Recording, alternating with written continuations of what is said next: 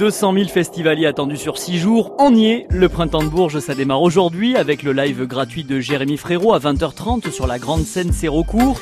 Quand je perds le nord, quand la vie me fait courber les chines. Des concerts gratuits, c'est essentiel pour le directeur du Printemps de Bourges, Boris Védel. Il faut montrer que la culture n'exclut personne. Il y a eu un grand débat dans la culture, à savoir est-ce que la culture doit être gratuite ou non, puisqu'effectivement, toute œuvre mérite un salaire. C'est tout à fait vrai, c'est normal, et d'ailleurs les artistes sont rémunérés, même s'ils jouent sur des scènes gratuites.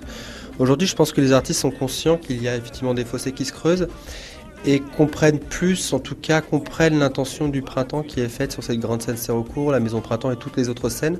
Donc ils ne le voient pas comme quelque chose de dévalorisant, pas du tout. Nous, ce qu'on leur explique, c'est Rachita, Boulevard Désert, c'est des artistes qui étaient sur la scène gratuite du Printemps de Bourges il y a quelques années.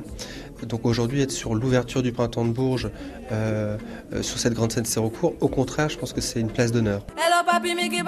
Concerts gratuits, scènes payantes avec des têtes d'affiche comme Zazi, Boulevard Désert ou Ayana Kamura, sans oublier le festival Off dans 15 bars de Bourges. Le Central Café a ouvert les festivités hier soir avec le groupe nantais Sabor Latino.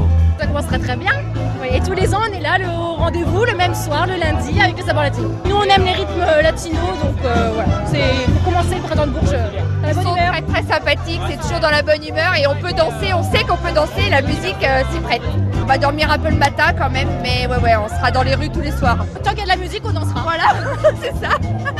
Bon, il va falloir quand même penser à se reposer un peu. Eh bien, vous pourrez le faire sous l'arbre connecté l'E-Tree, un arbre d'environ 3 mètres avec des panneaux photovoltaïques en guise de feuillage.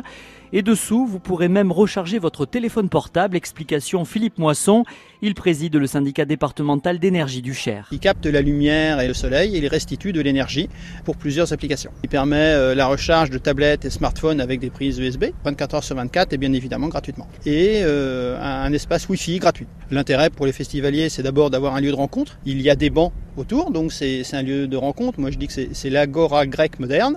Voilà, quand on vient à Bourges et qu'on vient au festival, on dit on se retrouve où? On se retrouve à l'arbre connecté E-Tree. Et il existe seulement une vingtaine d'arbres connectés comme celui du Printemps de Bourges dans le monde. On n'a pas fini d'être surpris cette semaine.